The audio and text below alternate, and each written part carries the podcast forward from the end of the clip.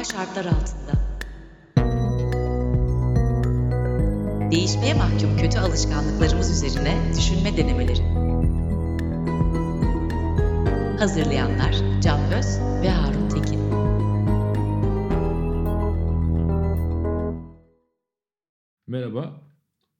şartlar altındanın yeni bölümüne hoş geldiniz. Bugün aydın düşmanlığı, entelektüel düşmanlığı, anti entelektüelizm adına ne derseniz onu konuşacağız. Merhaba Can. Merhaba Harun.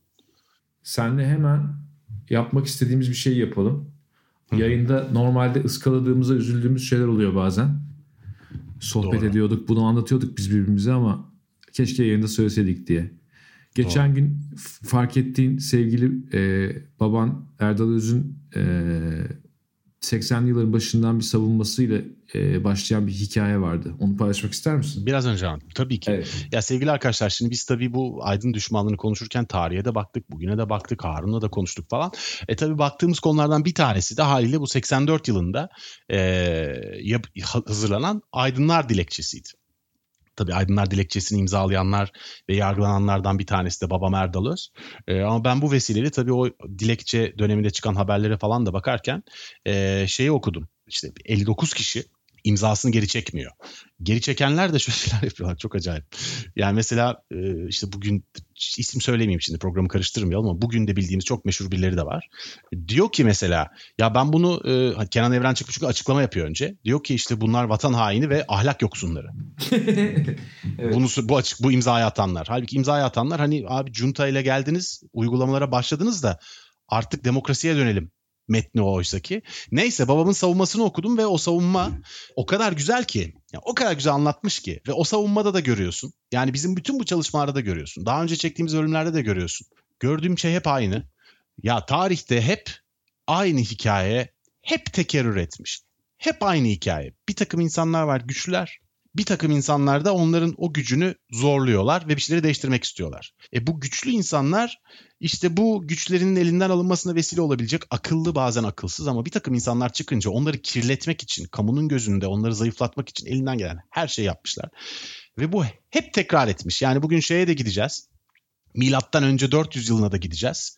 Ee, işte Rönesans'a da geleceğiz. 17. yüzyıla da geleceğiz ve 20. yüzyıla da geleceğiz. Ve hepsinde aynı hikayeyi görüyorsun. Çok rahatsız edici. Bu bence bu bölüme başlamak için çok doğru bir yerdi. Çünkü aslında biz ne gündemle bağlıyız ne de tarihçeyle bağlıyız. Aslında kendini tekrar eden bir şeyler var. O kendini tekrar eden şeylerin bir kısmı değişiyor bazen. Bir kısmı aynı kalıyor. Ama ülkemizde de kendini tekrar eden şeyler var.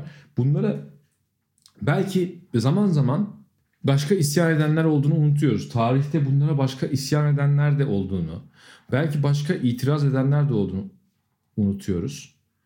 Ama Tabii, be- be- belki de belki de bazı itirazlar bazı zamanlarda işe yarıyordur. Bazı zamanlar bazı itiraz yöntemleri bulunuyordur yeni. Onlar daha fazla işe yarayacaktır. Belki bazı dönemlerde dünya o kadar büyük değişikliklerden geçiyordur ki şu ana kadar tekrar eden şeylerin dışına çıkacak bir dinamik bulunabilir. Bir yanımızda da bunu hissediyoruz değil mi? Ya muhakkak hissediyoruz ve bizim bu programı çekmek isterken yani buna tabii ki gücümüz yetmez ama niyetimiz bu. Yani bir takım ezberler var, bir takım sonu gelmeyen e, çarklar var, kendini tekrar eden davranış kalıpları var. Aslında biz bu davranış kalıplarına bir itiraz e, akışı yapmak istiyoruz. Bizim aslında programları çekmekteki amacımız bu ve e, bu bakış da bunu çok güçlendirdi. Gerçekten hani okudukça görüyorum, okudukça görüyorum Harun. Ay hep aynı hikayeler, hep aynı hikayeler. Neyse ben programı böyle esir aldım. Ha şeyi söyleyecektim, onu atladım söylemeyi. bu şeyi imzasını çekenler ne demiş biliyor musun? Ne demiş? Aydınlar dilekçesini. Ya o çok da güzel metin yani. Oradan imza çekmek de bir şey. E, demiş ki ya ben bunu e, kooperatif konut konut sözleşmesi imzaladım demişler ve böyle Ya, demeçler e- falan var gazetelerde. Arayıp baksalar bulurlar insanlar şimdi. Çok acayip. Ya o zaman şöyle başlayalım. Biz niye bu soruyla ilgileniyoruz? Bizi aydın düşmanlığı niye ilgilendiriyor? Yani bu kadar tarihte gezeceğiz, anlatacağız, edeceğiz. Yani niye bunu kabul edip oturmuyoruz köşemize ya da bizi niye rahatsız ediyor kardeşim? Neden yani anti entelektüelizm diye bir soruyla niye uğraşıyoruz biz sence? E çünkü sonuç olarak entelektüelin ne demek olduğuna bakarak cevap verebileceğimiz bir şey bu. Entelektüel ne demektir? Aydın ne demektir? Önce bunu bir soruşturmak lazım. O zaman soralım E, size. dolayısıyla işlevi nedir? Ne demektir? Aydın ne demektir? Entelektüel ne demektir? Abi tarihte herkes e, çok farklı cevaplar vermiş ama buna tabii e, hani bugünden cevaplar da var. E, ama biraz geri gidelim. Yani bugüne ışık tutan e, daha önce de e, söylemiştim işte milattan önceki 400'e gideceğiz diye. E, bir oraya gidelim. E, oradan başlayalım. Burada çünkü ilk kurumsal olarak artık aydının tanımını e, yapan insanlar var. E, oradan bir başlamış bu iş ve bunlar tabii Plato, Platon veya Eflatun hangisini tercih edersiniz e, ve Aristo. Çok güzel bir tanımı var Platon'un devlet eserinde amacı huzurlu olmak ve üretken bir toplum yaratmak. Aydın'ın amacı bu. E, ve Aydın'ın bir takım özellikleri var e, Platon'a göre. Bir kere birincisi tartışmasız en çok dile getirdiği özellik bir kere adil olmak zorunda. Ama adil nasıl olacak? Adil olmak ne demektir ve ne zaman adil olduğunu nasıl anlayacak? İşte bunun içinde bir takım gerekler olduğunu söylüyor. Bunlar da e, ruhunun mantık ve iştahıyla veya iştah yerine arzular da diyebiliriz buna. Uyum halinde, harmoni içinde hareket etmesi gerektiğini söylüyor. Ama tabii Plato'ya göre bu da yetmiyor. Zaten sadece biraz öncekini söylemiş olsa herhalde Plato olmazdı. Ee, aynı zamanda bu kişinin diyalektik ve diğer disiplinler üstüne yıllarca çalışması gerekiyor. Uzun yıllar çalışması, kendi vakfetmesi gerekiyor. Bu da yetmiyor. Aslında tabii Plato'ya göre bundan varılabilecek en yüksek mertebe e, gerçek bir aydın ancak filozoftan çıkar. Ya bununla ilgili hemen yani bir felsefe mezunu olarak şeyi söylemem lazım. Ben de birçoğumuzda mesela siz filozof musunuz sorusuna estağfurullah diye cevap veriyoruz. Tabii ki. Tabii ki yani. De- devam edecek olursak hocasının e, hikayesi herhalde e, Plato için çok belirleyici hmm. entelektüelin tanımında ve bizim için de öyle. Bizim için hem tarihsel olarak öyle hem de içinde bulunduğumuz podcast kanalının adı açısından da öyle. Sokrates e, bu konuya nasıl bağlanır sevgili Can? Sokrates. Aa, Sokrates tabii şey yani Aristo'yu atlayalım. Aristo zaten Aristo'yu Sokrat... atlayalım zaten Plato ile Sokrates'in yanında atış atış Şimdi... kakış. Hayır, ama bence Aristo şundan önemli. Aristo çünkü bokunu çıkarıyor bence. Yani bugünkü gözden bakınca. Yani o mesela aydın olmak için sahip olunması gereken erdemlerin listesini bir çıkardım bak. Aristo'nun yazdığı sahip olunması gereken erdemler. Hepsini bir sayacağım şimdi. Sadece sayacağım. Hiç konuşmayacağız çünkü çok uzar. Tamam. Cesaret. Ya bu bir Devlet Bahçeli konuşmasına dönecek neredeyse. Cesaret, ölçülülük, cömertlik, görkem, yüce gönüllülük, sabır, doğruculuk, hazır cevaplık, sıcakkanlılık, utanç, adalet ve bunların tabii hep bir dengesi falan. Tabii onları sen daha iyi biliyorsun benden. Estağfurullah. Ee, ama bir deli ee, ama tabii mu- muazzam adamlar bunlar. Şimdi deli dedik diye yemesinler bizi. Yok. Aristo'ya deli dedin diye bir şey olmaz. yok yok delinin teki olduğu kesin zaten. Abi Sokrates'e gelirsek o da tabii Platon'un e, hikayesini yazdığı bir kitap. Hatta işte Aristo ile atışıyorlar diyoruz. Aristo daha sonra e, bu metne iyi bir kurgu eser diyor. E, adam evet. tiyatro yazarı olduğu için. Neyse milattan önce 399 senesinde Sokrates'in yargılanması olayı. Bu çok önemli bir olay çünkü hem tarihe ışık tutan bir olay hem aydın kavramının anlamını sorgulatan bir olay. Biliyorsunuz bu meşhur Sokratik metot yani hani sormak ve bilmemek üstüne kurulu. Hayata ya onu da aslında şöyle e, söyleyebiliriz en kolayı bilginin ebesi olarak tanımlıyoruz Sokrates'i bu tür diyaloglarda. Kendisi sanki hiç bir şey bilmiyormuş gibi e, sorduğu sorularla aslında karşısındakinin e, söylediği cümleler üzerinden ona e, bir şeyleri tarif ettiriyor ve tarif ettirdiği şeylerle kendi hasmının ya da karşısındakinin aslında kendi kastettiği şeyi söyleyememesiyle e, sonuçlanan bir takım e, sonuçlar da yaratıyor. Sokratik metot hala geçerliliğini koruyan çok iyi bir metot aslında hakikaten de ve Sokrates'i ölüme götüren süreçle de bir ilgisi var. Şimdi birazcık istersen onu hatırlayalım. Ne dersin Can? Tabii ki abi. Ya ölüme getiren süreç de aslında e, şimdi Sokrates'i aslında yargılıyorlar. E, ve yargılarken de aslında iki tane suçlama var. Bir tanesi bunların ateizm de diyebilirsiniz buna. O günkü mevcut düzeni sorgulamak ve işte tanrı kavramını ve çok tanrı kavramını da sorgular halde olmak. Oysa her şeyi sorguluyor tabii Sokrates. Tabii bu da denk geliveriyor haliyle. Aynı zamanda tabii o dönem gençlere de gençlerin neredeyse beynini yıkamak e, ve işte mevcut düzeni onların da sorgulamasına iterek bir kötülük yapmak, işte hainlik yapmak gibi suçlamalarla yargılamaya başlıyorlar. Sisteme karşı olmakla ve dine karşı olmakla özetle yani. De, yani de, devlet e, bir e, aydını yargılıyor. Devlet bir aydını yargılıyor. Tabii bunun ilginç olmasının sebeplerinden bir tanesi de e, Platon'un yazdığı e, hikaye. Sokrates'in savunması, Sokrates'in özrü diye, de çevriliyor. E, hikaye hali bunun. Çünkü burada e, savcı Meletus'la Sokrates'in arasındaki diyaloglar, şimdi burada hepsinin üstünden geçecek halimiz yok ama diyaloglar da aslında Sokrates'in Sokratik metodla savcı Meletus'u bildiklerinden ve söylediklerinden kuşkuya düşürür hale getirdiği bir e, seri haline geliyor. Ve burada e, yani mesela Sokrates'in bir iddiası var işte iddia, adama sunulan iddialardan bir tanesi şu mesela ölümü meşrulaştırıyorsun, ölümü övüyorsun deniliyor buna. E, Sokrates de buna karşılık şeyi anlatıyor. Yani ölümün kötü bir şey olduğunu anlatmaya çalışıyorsunuz ama ölümün kötü bir şey olduğunu anlattığınız için ölümden o kadar korkuyor ki insanlar eğer ki ölüm kötü bir şeyse bunu öğrenme şansından da mahrum kalıyorlar. Belki iyi bir şey olduğunu sorgulamadan kötü olup olmadığını anlayamazsınız'a getiren müthiş bir diyalog var orada. Gibi böyle böyle bir takım şeyler var. Tabii yargılamanın sonunda Sokrates ölüme mahkum ediliyor. Ee, ve sonra yine jüriyle çok ilginç diyaloglar var. O diyaloglar da hep e, anlatılan, bugün de anlatabileceğimiz aydın kavramına çok denk gelen kavramlar. O yüzden tabii çok büyük olay, çok önemli olay. Yani aydın kavramını sorgulayacaksak eğer, aydın ne demek diyeceksek eğer, hikaye tabii ki buradan başlıyor bence. Abi. Peki buradan başlayan bu hikayede e, entelektüel veya aydın dediğimiz e, insanın sıklıkla devletle ya da idareyle e, karşı karşıya geldiğini görüyoruz. Doğru. Peki Tabii bu, bu bir denk gelme olarak da değerlendirilebilir. Evet yani onu şöyle sormak lazım. Bu bir politik muhalif değil ama yani bu aslında bir aydın. Bu aydın niye bu kadar sık e, daha doğrusu şöyle sorayım aydın e, muhalif olmak zorunda mıdır? Yoksa acaba eleştirel olmak zorunda mıdır? Kazara iktidara gelemez mi yani bu aydın? Ya da e, iktidardaki bir takım şeyleri e, savunmak dışında e, onları eleştirmek de bir pozisyon alamaz mı? Savaşmak zorunda mı? Veya bu aydını muhaliften ayıran şey nedir? Ya bence burada bir kere aydın için muhalif çok yanlış bir tanım. Bu çünkü aynı zamanda muhalif için muhalif aydındır tanımını da getiriyor ki bu büyük bir safsata ve bir sürü aptal insanı başımıza musallat eder sonuçta. Ee, ancak aslında bu e... şey gibi rakın özünde isyan var türünden e, aynı tür bir safsata aslında. Hmm, evet yani burada şunu söyleyebilirsin bir tek. Aydın'ın derdi itiraz etmek de değil. Biraz burada belki şimdi Galileo'nun hikayesine gelelim mesela. Galileo e, bilmeyenler için söyleyelim ama herhalde biliyorsunuzdur artık. E, Galileo e, 17. yüzyılda 1633'lerde yaşamış ilginç bir İtalyan astronom, fizikçi, mühendis, filozof, matematikçi bir manyak. E, Galileo aslında rahip olmak istiyor. E, babası da buna diyor ki yani ya çok para kazanacağın bir iş yap doktor ol ya da git rahip ol. Bu da matematikçi olmak istiyor bir taraftan.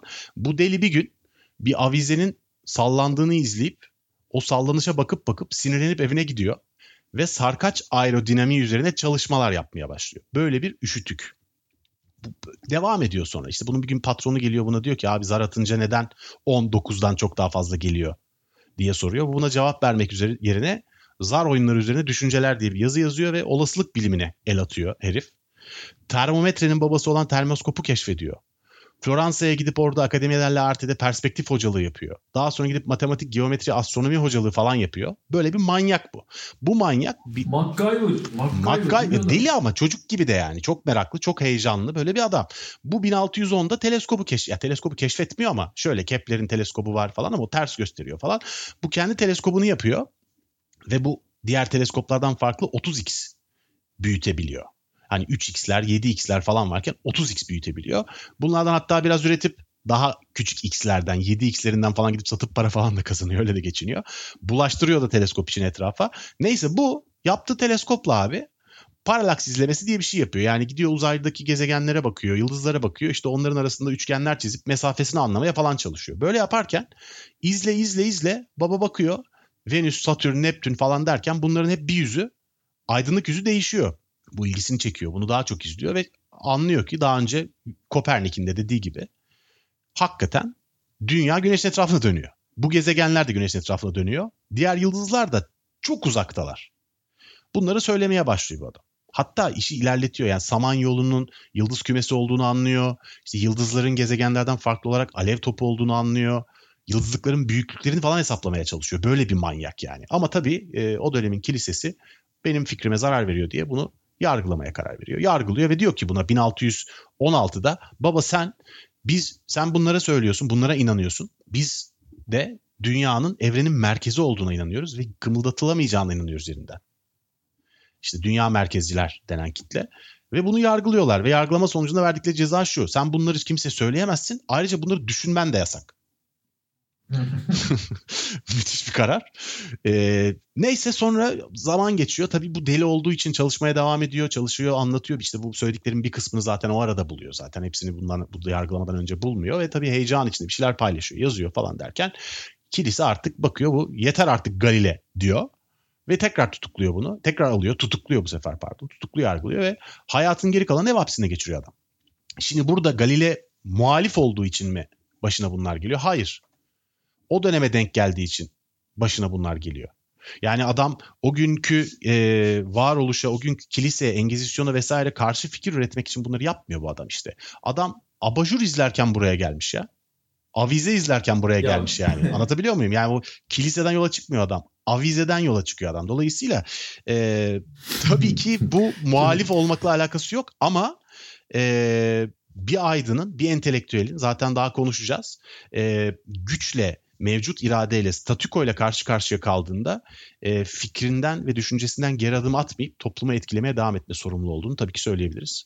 Tabii ama bunun illaki e, bir çeşidinin olmadığını da söylemek hayır, lazım. Galiba hayır, evet, hayır. en önemlisi de bizim pratik açılardan en önemlisi de e, herhangi birisini şöyle ya da böyle tutum aldı diye aforoz etme yaklaşımının da hani aydın yaklaşımından çok bu Engizisyon'un veya kilisenin yaklaşımına yakın olduğunu teslim e, Evet yani bu aslında linç etmek dediğin, aforoz etmek dediğin, söyleyemez dediğin, e, söylemesine engel olmaya çalışmak dediğin davranışlar zaten aslında bizim bütün tarihte bu anlattıklarımız da öyle. Yani bunun dışında milyonlarca hikaye de var böyle. Aslında aydınların karşılaştığı hikayeler bunlar. Tabii birinin aforoz edilmeye çalışılıyor olması onu aydın yapmaz.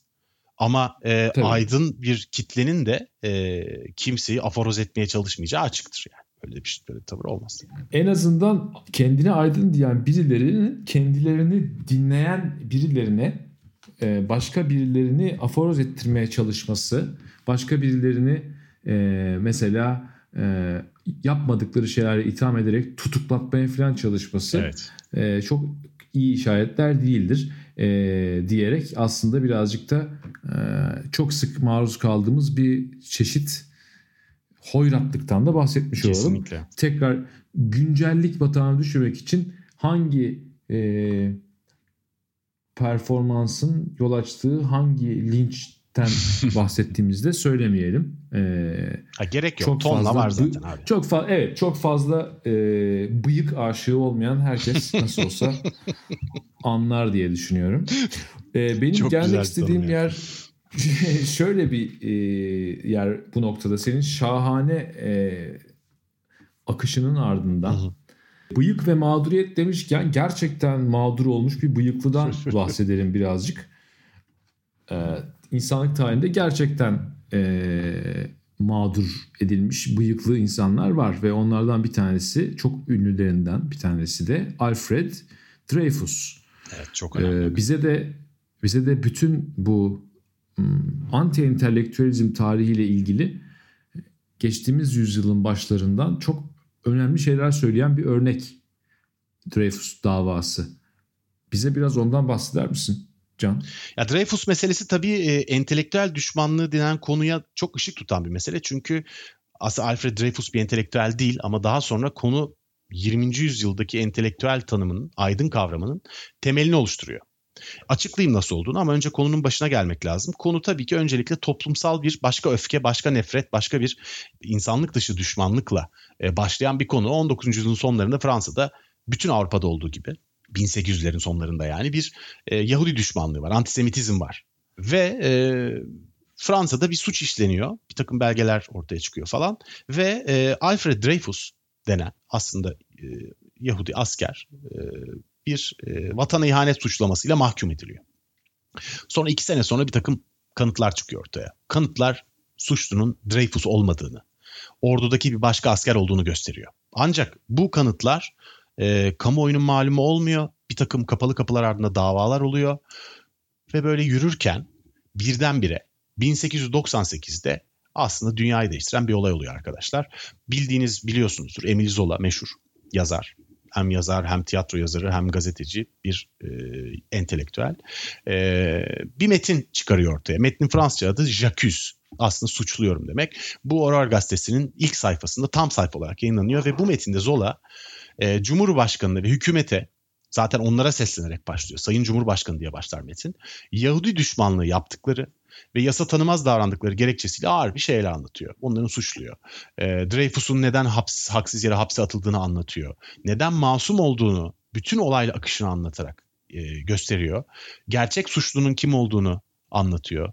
E, Esterhazy isimli bir başka asker. E, onun kim olduğunu anlatıyor. Ordunun bu suçu niye örtbas ettiğini, bunu örtbas ederek kendi içindeki hangi pislikleri kamufle ettiğini ve bu suçlamanın aslında yani Dreyfus'un günah keçisi ilan edilmesinin sadece ve sadece antisemitizmden kaynaklandığını ve ordunun içinin çok kirli olduğunu, bunun çok kişi tarafından bilindiğini, hangi generallerin bunları e, orkestre ettiğini e, uzun uzun anlatıyor. Yani dolayısıyla Emil Zola bir aydın ama çok ciddi bir araştırma yazısı yazıyor.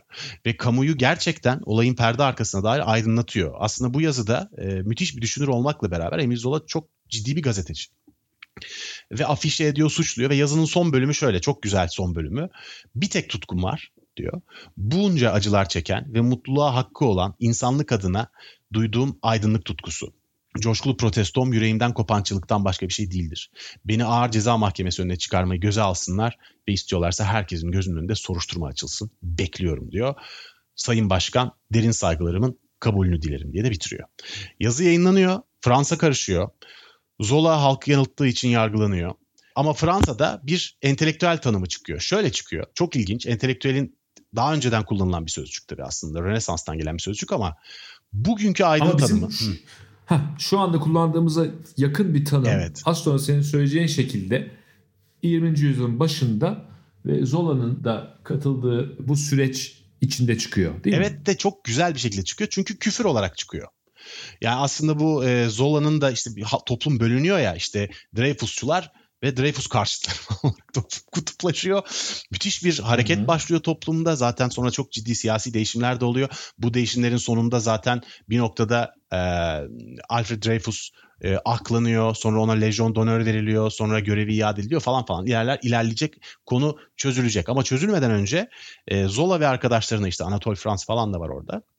Bunlara aşağılamak için entelektüeller deniyor. Entelektüeller de şuradan geliyor. Bu tam işte Çarlık Rusyası'nda o dönem e, aslında e, suya sabuna dokunmayan, zengin, e, kültür sanatla biraz da felsefeyle ilgilenen bir takım tipler. Bunlar dolayısıyla siyasi olarak hiçbir risk teşkil etmedikleri gibi kolay korkutulan insanlar ki zaten sonrasında işte Bu ne, ne, falan. ne diyorsun lan değişik diye hitap edilebilecek insan. Abi intelijensiya sözcüğünden yola çıkarak bu entelektüeller diye aşağılamaya çalışıyorlar bunları. Entelektüeller derken kastettikleri de ulan bunlar hani şımarık işte kültür sanatla kendini şımartan halktan kopuk anlamına getirmeye çalışıyorlar. Ya bir de şöyle orada entelijansiya dedikleri şey e, aynı zamanda hani faydasız hakikaten Evet. toplumun gelişimiyle ilgili hem bir faydası yok hem burjuva bunlar Tam hani öyle. sınıf olarak da böyle falan hani bir hem kültürel hem sınıfsal bir e, hor görme diyebilir miyiz? Kesinlikle tam sınıfsal bir tanım yapılıyor zaten. Ama daha sonra bu sınıfsal tanım oradan alıp gerçekten bugün çok yaygın olarak kullanıldığı anlamına geliyor. Zaten ondan sonra çok vaka var, çok olay var. İşte Sartre'ın dedikleri var, Gramsci'nin dedikleri var, var oğlu var yani. Sonra o sözcük alınıp öyle bir sahiplenilmiş ki dünya tarafından işte bugün bildiğimiz aydın kavramı ortaya çıkmış. O kavramda yani doğru bildiğini söyleyen, iyiliksever, dayanışmacı, toplumu aydınlatmaya dert edinmiş, eğitimli, demagojiye ve manipülasyona asla bulaşmayan e, insanlar. Aslında bugünkü 20. yüzyılda başlayan yayılan tanımı bu.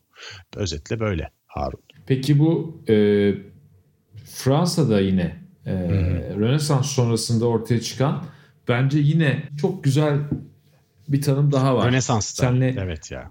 Evet evet onu onu nasıl anlatırdın? Abi, o benim çok hoşuma gidiyor. çok Çünkü güzel gerçekten. Çoğunlukla çoğunlukla öyle birilerini görmüyoruz ama e, bence güzel bir fikir yani. Tabii abi. Nasıl abi o? şimdi tabii Rönesans döneminde bir sürü palavra da var. Şimdi mesela işte bu ilham denen veya genius sözü var ya İngilizce. Genea'dan geliyor. Yani o Hı hı. Tanrı'nın işte şey yapıyorlar ya o dönemki ressamlar falan. Hani çıplak çıplak işte bir şeyler yapıyorlar falan. İnsanlar yapıyorlar falan. O? Ha bunlara böyle o dönemin işte daha muhafazakarları falan kiliseye gidip e, çemkiriyorlar tabii. Ya bu çıplaklık falan hani ayıp değil mi günah falan. Kilisede diyor ki işte genea veya ilah yani şey ilah değil, ilham. Yani aslında onu o yapan o değil. O tanrının o insanın vücudunu elini kullanarak kendi suretini hayata geçirmesi falan deniyor. Dolayısıyla böyle bir sanat tanımı varken falan entelektüel sözü ortaya çıkıyor. Entelektüel sözü de aslında bundan bağımsız e, kültür, ya sanat, e, bilim ve felsefe alanlarından e, en azından iki tanesini hatmetmiş. Yani çok iyi bilen. Hı hı. E, ama bilmekle kalmayan e, bunlardan ortaya çıkarttığı görüşlerle topluma yeni önermeler sunabilen insan. Yani dolayısıyla burada aslında ortaya şey çıkıyor. Yani her şeyi çok iyi biliyorsun ama bu entelektüel demek değil. De o dönem tabii şey yok. Yani bu e, işte Dreyfus meselesiyle altı çizilen hani daha somut bir şekilde e, karşı karşıya devletle gelmekten çekinmeme hali o kadar güçlü değil. Olmuş böyle vakalar ama daha münferit. 20. yüzyıldan itibaren akıp gitmiş abi mesele.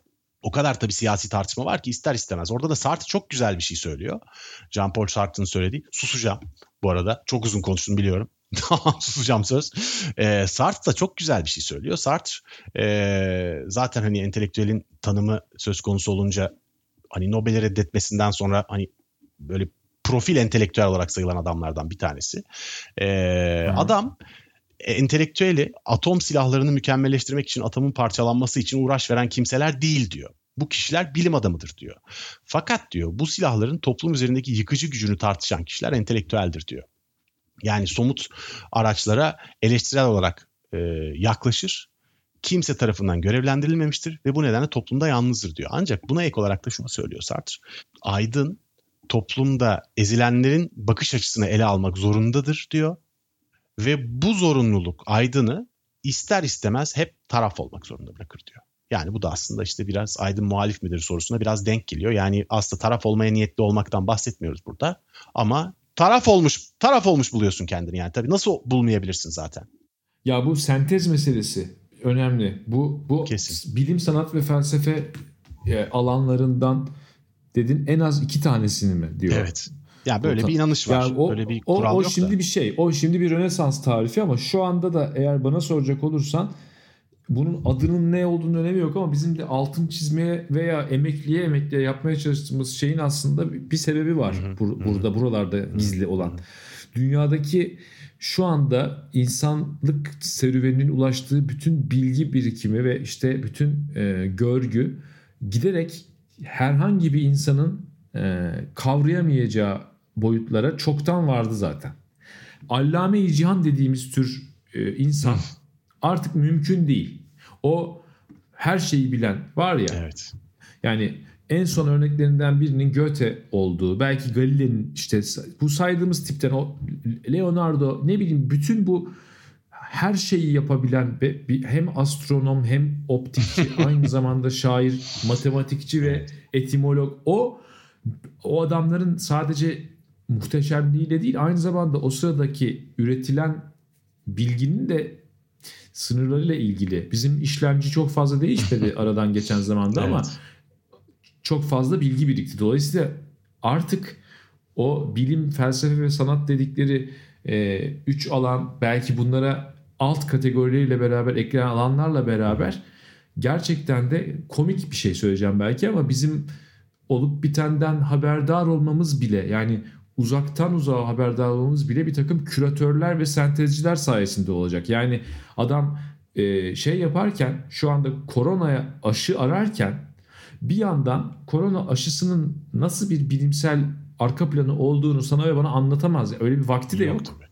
Büyük ihtimalle öyle bir iletişim kabiliyeti de yok ayrıca. Bir de abi bir şey sormak Evet. istiyorum sana. Mesela bu bütün anlattığımız hikayelerde şöyle bir problem olan bir dönemden bahsediyoruz. Yani orada bir takım şeyler oluyor. Ee, ama kamuoyunun izleyebileceği pek bir araç olmadığı için bir takım insanlar da çıkıp ya siz bunları duyamıyor olabilirsiniz deyip duyuruyorlar bunları. Yani Sokrates'in yaptığı da bu aslında Galile'nin yaptığı da bu. İşte Sartre'ın yaptığı da bu. E, Dreyfus olayında Zola'nın yaptığı da bu. Ama şimdi tabii dönem çok farklı. Yani şimdi ise herkesin e, topluma ulaşma araçları var. E, dolayısıyla orada hani insanların e, sesini ve derdini dile getirme sorumluluğu haliyle biraz deforme oldu değil mi? Ne düşünüyorsun bu konuda abi? Bu modern çağda ne demek Ben- bu yani bu sorumluluk? Bence hala aynı yani deforme oldu mu bilmiyorum ama hala bu sorumluluk var. Çünkü bilginin artışıyla beraber verinin daha doğrusu datanın artışıyla enformasyonun artışıyla beraber aynı zamanda da dikkat dağınıklığı arttı ve e, bir şeyin e, çokluğu da e, yokluğu kadar e, onun kaliteli olanlarını e, saklayabiliyor bizden.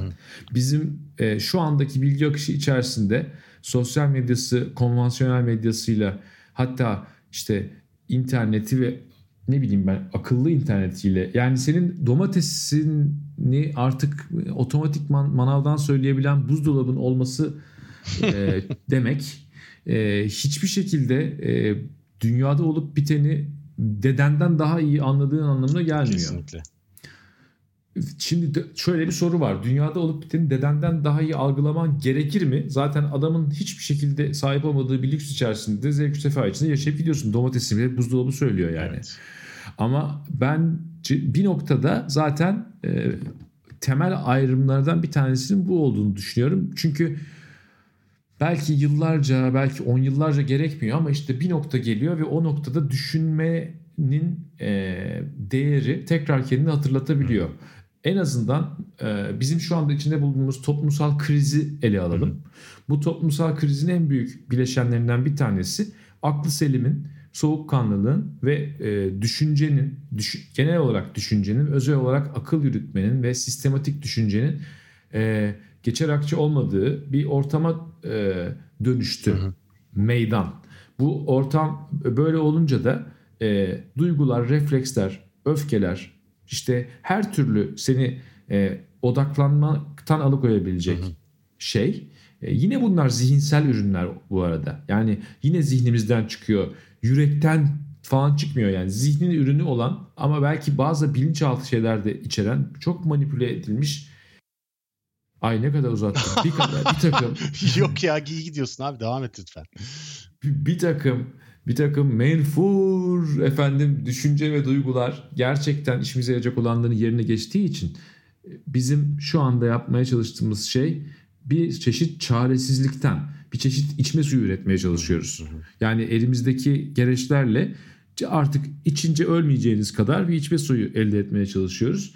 Ee, önümde benim hayatımda bunu neden yapmak gerektiğine dair kafamı açan şeylerden bir tanesi duruyor. Yapı Kredi yayınlarının yayınladığı Cogito isimli süreli yayının 3 aylık düşünce dergisi diyor üstünde. Bahar 2002 sayısı. Entelektüeller gerekli mi? Bu aa, niye benim için bu kadar şey? Bir kere şöyle bir mutluluk paylaşayım. Ee, birazcık kendimi övmeyeceğim. Kitap sevmeyi öveceğim. Cogito benim koleksiyonlarımdan bir tanesi. Yapı Kredi'nin yayınlarının yayınladığı Cogito'nun hemen hemen bütün bölümlerine bir şekilde edindim. Onlar benim bir bir şekilde kütüphanemde olmasından mutlu olduğum şeyler. Kesinlikle. Sebebi de galiba şöyle bir şey. E, Bunun Türkçe dilinde önemli bir bilgi birikimi olduğunu düşünüyorum. Ha içindeki bütün yazıları okudum mu? Hayır kesinlikle. İçindeki bütün yazılar aynı değerde mi? Hayır. Ama şöyle söyleyeyim. Mesela 2002'nin baharında yayınlanan bu sayıda Turhan Ilgaz da var. Ömer Mazra da var. Tanıl Bora da var. Ahmet İnam da var. Ragıp Duran da var. Bir takım çeviriler de var. Edward Said de var. Efendim klasikler bölümünde Seneca da var. İmaduddin Fakihi Kirmani de var. Müthiş ya. Ve var oğlu var. Ve bir tane de söyleşi var. O söyleşi çok acayip bir söyleşi. Bulabilenler gerçekten okusun. Enis Batur ve Yalçın Küçük. Şimdi Enis Batur'la Yalçın Küçük'ün söyleşisi ben şu anki aklımla baktığım zaman o zaman heyecanlandığımdan bile daha fazla heyecan verici bir şey. Çünkü o zaman baktığımda görebildiğim şey şu. Yani bir, bir takım çok güzel şiirler de yazan, başka şeyler de yapan, yayın evi de yöneten, babası da eski hava kuvvetleri komutanı olan bir abi var. bir de ya ara sıra mutlaka hapse giren deli dolu galiba biraz deli hakikaten ama çok bilgili gibi görünen çok az şey okudum yazdığı ama çok edebi bir tat aldım. Böyle de bir abi var. Bu da Yalçın Küçük. Bu ikisinin sayfalar süren bir söyleşisi o kadar heyecan verici bir şeydi ki o zaman bile. Ben galiba ilk onu okudum bu sayıda. Fakat sonra yani aradan neler geçti şöyle söyleyeyim. 2002 yılının baharında çıktı bu. 2002'nin Kasım'ından sonra Türkiye'de e, hep AK Parti'nin tek parti iktidarı vardı. Bu kadar önce bir şeyden bahsediyorum ve arada Yalçın Küçük tekrar hapse girmeyi başardı. ve ben bu arada Yalçın Küçük'le tanıştım da hatta muhabbet de ettim. Hatta e, sonra tekrar yani çok kısa bir dönem çok hoş sohbetlerimiz oldu. Sonra tahminen o beni çok sevmemeye başlamış bile olabilir ama ikisi de Türkiye'deki yani düşünce tarihi yolculuğu açısından da şu anda bizim konuştuğumuz şeyler açısından da çok acayip iki sembol. Bir tanesi e, Enis Batur'u YouTube'da ararsanız eğer şu anda da popüler olan çok şahane bir şeyle bulacaksınız. Ördek tüyleri üzerine bir sohbetiyle bulacaksınız. E, şunu anlatıyor. Medeniyet birilerinin ördek tüyleriyle uğraştığı ve gündemle uğraşmadığı bir şeydir. Yani öyle olmalıdır diyor.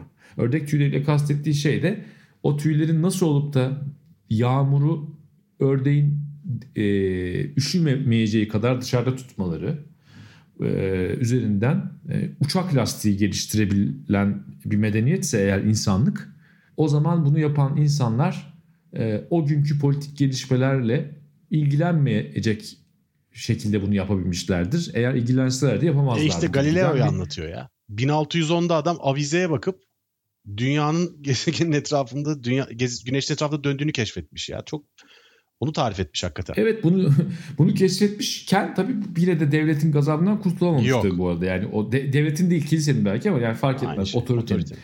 Bu Şimdi bu bir tarafta bu kırmızı köşede yani ve şahane bir edebiyatçı da olan bence e, Enis Batur var. Çok yönlü bir insan. Bir tarafta da son derece daha agresif bir şekilde toplumsal mücadeleye inanan, o e, doğru yanlış o toplumsal mücadelenin çok çeşitli veçelerinde bulunan ve hakikaten yani bedel ödeyen çok rahatlıkla diyebiliriz. Çünkü adam her 10 yılda hapse girmiş 1950'lerden itibaren. Hı hı. Yani Yalçın Küçük'ün hapse girmediği bir 10 yıl yok. Gerçekten. Ee, şeyi yani e, gerçekten çok acayip ve o ikisinin yaptığı sohbette de e, ortaya çıkan sanki iki kutup var. Bir yandan da o iki kutbun bile anlaştığı çok şey var. Ve bütün bunlar olurken onlar yine şanslı olanlardan çünkü öldürülmeyen aydınlar arasında yer alıyorlar. Yani Türkiye boyutunda şöyle bir düşünecek olursak eğer aydın düşmanlığının aldığı o kadar değişik formlar var ki biz seninle birazcık programdan önce onu da çalıştık. Hmm. Biraz kategoriler üzerinden gidecek olursak eğer mesela son dönemde de tekrar sevgiyle andığımız ve yanlış anlaşılmasından veya bir takım düşük veya e, düşük zekalı ya da en azından vasat e, anlayış sahibi insanlar tarafından kendi öfkelerini bir payanda olarak kullanılan büyük şair Nazım Hikmet mesela. Sürgünde Aydın örneği. Ne çok tekrar etmiş ama değil mi? Hep vatan hainliğiyle suçlanmışlar ya bu insanlar. Yani Galileo da öyle, Sokrates de öyle, işte Dreyfus da öyle. İşte bir hep hep hep iş oraya gelmiş. İşte bu aydınlar bildirgesi de öyle. Bugün de bir sürü insana sürekli vatan haini deniyor falan. Yani bu çok ya, e, kötü. Şu an... Çok kötü bir e, şey ya. Çok kötü bir ortaklık. Yani hep aynı şeyi tekrar etmiş ya. Bir yeni yöntem bulun işte birader. Bu... Anlatabiliyor muyum? Bu, bu ama şöyle bir şey. Hep aynı şeyi tekrar ederken insanlık bu aydınların çabalarından faydalanmamış mı? Faydalanmış. Faydalanmış. Bir sürü şey e, olmuş. Bir sürü şey e, yani e, değiş değişmez diyemiyoruz ama en azından bir sürü mücadele yapılmış. O mücadelelerin sonunda bir sürü şey kazanılmış. Şüphesiz. Yalnız yalnız ben bu tekrar vurgusu yüzünden ben bunları söylüyorum. Hı hı. Çünkü ben o kadar tekrar ettiğine inanmak istemiyorum Hı hı. bir yandan. Hı Bir yandan belli bir tekrar görüyorum ve ona karşı da bir mücadele etmeye çalışıyorum kendi iş dünyamda. Çünkü ta, yani işte hep aynı şey oluyor deyince yapmamıza gerek kalmıyor ya Çok bunları yani. determinist bir tavır oluyor tabii. Doğru söylüyorsun. Yani şey elimizden gelen bir şey yok nasılsa gibi bir şey oluyor ama bu doğru değil. Yani bu bir takım şeylerin tekrar ediyor olması hayatın o tekrar eden davranışlardan ve olaylardan ibaret olduğu anlamına gelmiyor. Bunlar yarın da tekrar edecek. Ben hiç şüphem yok. Yani yarın yine bir takım aydınlar, bir takım Galileo'lar, bir takım Dreyfus'lar, işte bir takım köy enstitüsü mezunları, bir takım aydınlık e, insanlar, aydın, aydınlar dilekçesini yazanlar, bugün yaşayan bir takım insanlar yine gidip vatan haini diye suçlanacaklar ama bu olay olurken de dünyada birçok şeyin değişmesine de vesile olacak. Çok izle bırakacaklar bence. Dolayısıyla bunun İşte bunun tekrar ediyor olması e, bizim tek konumuz olmak zorunda değil. Yani öyle de düşünebiliriz. Öyle de bakabiliriz. Yani ben öyle bakıyorum açıkçası. Yo, ayrı, ayrıca tekrar ediyor olmadığı yerler de var yani. Ee, ve şöyle söyleyeyim. Ee, örneğin Fransa'da bu sefer İkinci Dünya Savaşı sonrasında Sartre'ın başına gelenler büyük ihtimalle Dreyfus meselesini e, Zola ile beraber Dreyfus meselesini yaşamış. Onun üstünden bir Nazi işgali yaşamış bir Fransa'da tabii De Gaulle'ün e, Sartre Fransa'dır demesiyle son buluyor. Yani aslında işte al sana bir 40 yılda bir değişiklik. Abi Fransa zaten bunun şeyi ya. Yani bu zaten entelektüel aslında Latince kökenli ama bizim kullandığımız entelektüel Fransızca.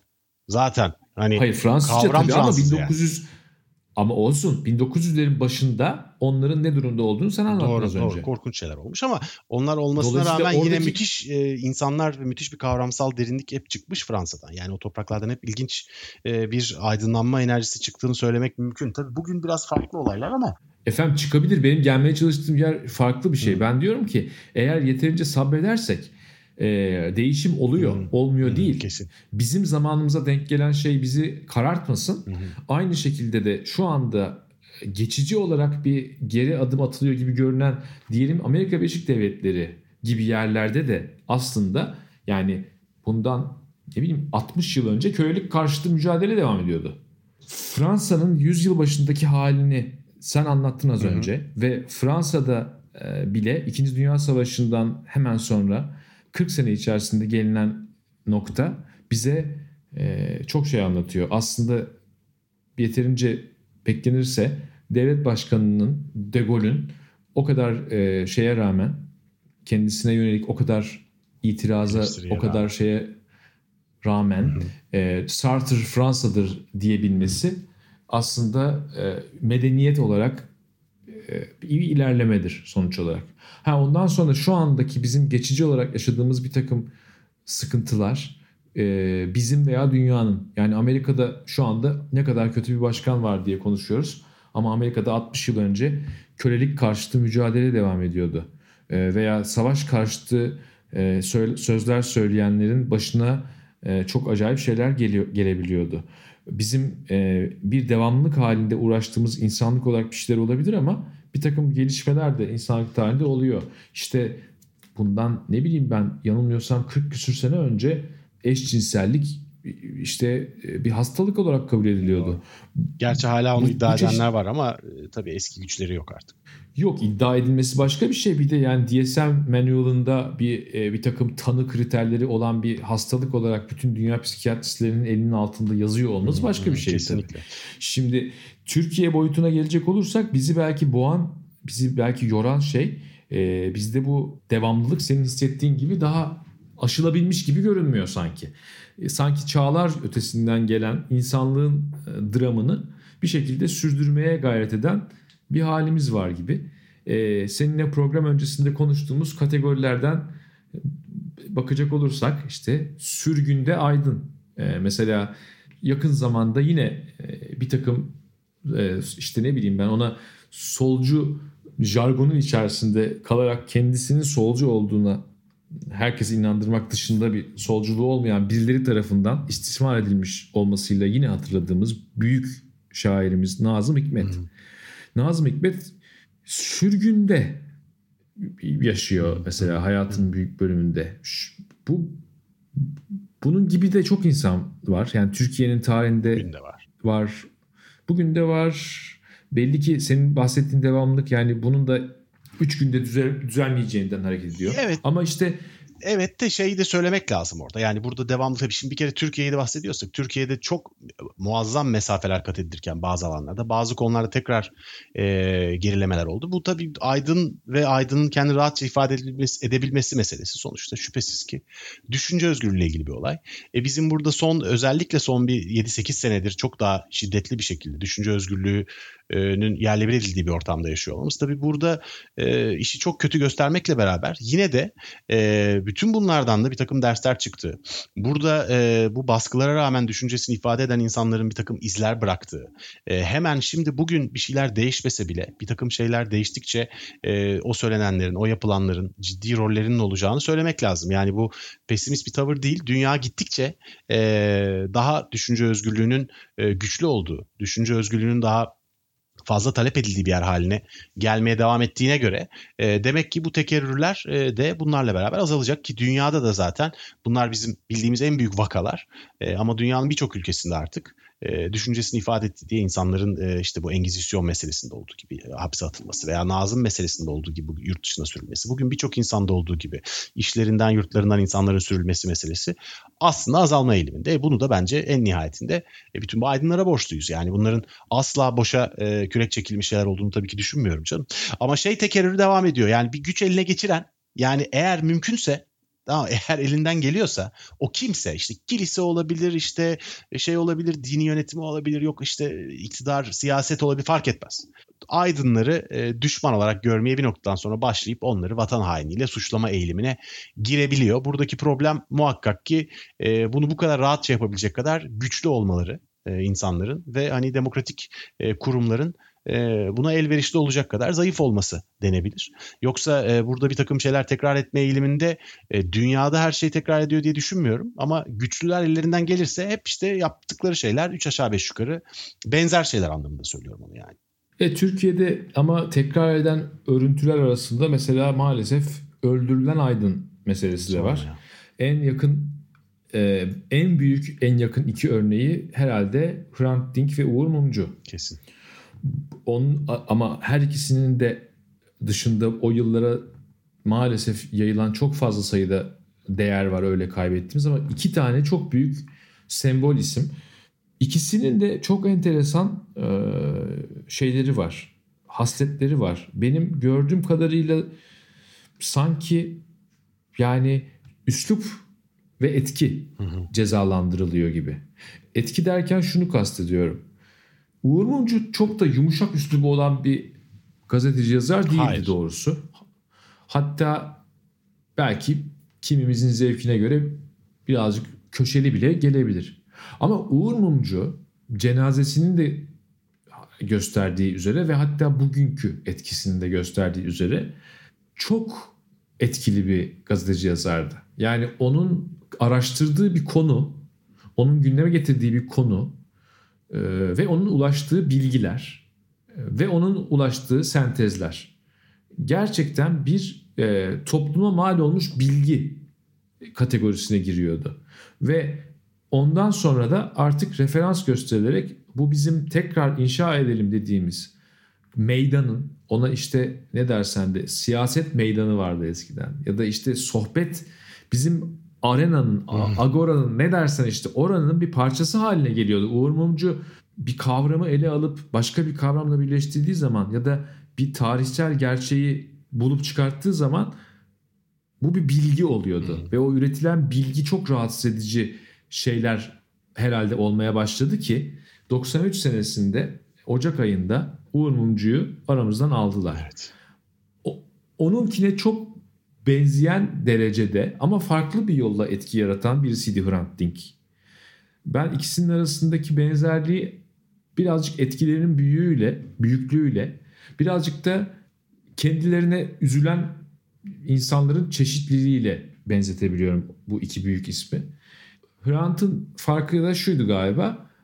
dünyanın yani Türkiye'nin en zor konuşulan konusunu alıp pekala bir Anadolu kentinde önce kendisini mümkünse ıs- ıslıklamaya ve yumurta atmaya ona gelmiş olan insanları ikna edebilecek kadar tatlı dilli, sağduyulu bir şekilde anlatan bir insandı ve 1915 e, yıllarında yaşanan olayların Türkiye'de yaşanan tehcir veya işte ona ne diyeceğimiz değil önemli olan Türkiye'deki demokrasinin kalitesini yükseltmek.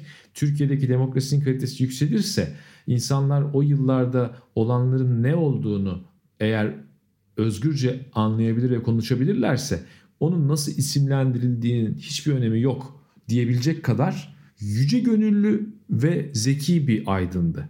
Ve bu da aslında cezalandırılıyor. Bu iki aydın tipinin aslında şimdi fark ettim ki hani belki Yalçın Küçük'le Enis Batur sohbetinde ifadesini bulan iki türe de denk gelen bir yanı var. Birazcık daha şey sabırlı, sakin, e, hoşgörülü, uzun yol yolcusu. Birazcık daha eylem adamı, sert anlatan, tavizsiz. Yani şunu anlatmaya çalışıyorum galiba. Belli bir tür de aydın cezalandırılmıyor. Gerçekten etki sahibi olmak çok e, demek ki riskli ola gelmiş. Hep. Bunun artık bunun artık şey olmasını tabii biten bir gelenek olmasını çok diliyorum. Çok e, e umuyorum bütün e, kültürümüz ve e, ülkemiz adına. E, biraz daha bu kadar en azından trajik olmayan aydın çeşitlerimiz var. Onlara geçelim istersen. Ya evet tabii de şeyi de söylemek lazım Harun. Yani bu bütün bu e, insanların tabii ki etkili oldukları kadar korkutucu oluyorlar. Korkutucu oldukları kadar da e, şeytanlaştırılmaya çalışılıyorlar. Düşmanlık yaratılmaya çalışılıyor ve hem bir tarafta işte Cumhuriyet aydını ve Cumhuriyet idealleri gerilimi var. Hem aslında burada bütün bunların da eleştirilmesi gerektiğini söyleyenler var. Eninde sonunda iş hep şeye geliyor abi bu kişiler e, bugün aydın dediğimiz kişilerin aydın olduğunu e, ilerleyen yıllarda hep daha iyi anlıyor toplum. Orada çok acı bir şey. Yani bugün e, Nazım için de aynı şey geçerli. Uğur Mumcu için de aynı şey geçerli. Şüphesiz ki Hrant Dink için de aynı şey geçerli ve gittikçe daha çok geçerli olacak. E, yani bu insanların etkisi tabii ki büyük olduğu için etkisi büyük olmadan hani aydınlatamıyorsun zaten. Aydınlığın bir işe yaramamış oluyor. Ama etkisi etkisi çok olan, çok kişiye ulaşan bu insanlar bugün olduğundan daha da fazla geleceğe iz bırakıyorlar. E, bütün bu konuştuğumuz insanlar için de aynı şeyi söyleyebiliriz en nihayetinde. Yani bu Dolayısıyla gününde etkili olmanın ötesinde sonrasında da çok etkili bu insanlar ve şey bitmeyecektir bence. Tabii ki dünyanın hiçbirinde bitmeyecektir. Yani bir takım insanlar gelecekler, bir takım güçlere karşı meydan okuyacaklar, bir takım doğru bildiklerini söyleyecekler ve bu insanlar tehlikeli görülecekler. Bazen öldürülecekler, bazen hapse atılacaklar, bazen e, itibarsızlaştırılmaya çalışılacaklar. Ama burada bence şey değişmiyor. Eninde sonunda bu düşüncelerinden vazgeçmeyen ve e, ısrarla bunları dile getirmeye devam eden, bunun yollarını bulan çok farklı kalitede bu insanlar 10 e, yıllar sonra belki işte 2400 yıl sonra da bugün olduğu gibi e, aydın olarak anılmaya devam ediyorlar ve bizde iz bırakmaya devam ediyorlar abi. Bir de bunun tabii hatırlattığı bir şey var. Bu insanlar eğer öldürülmeseydi belki daha da etkili olacaklardı.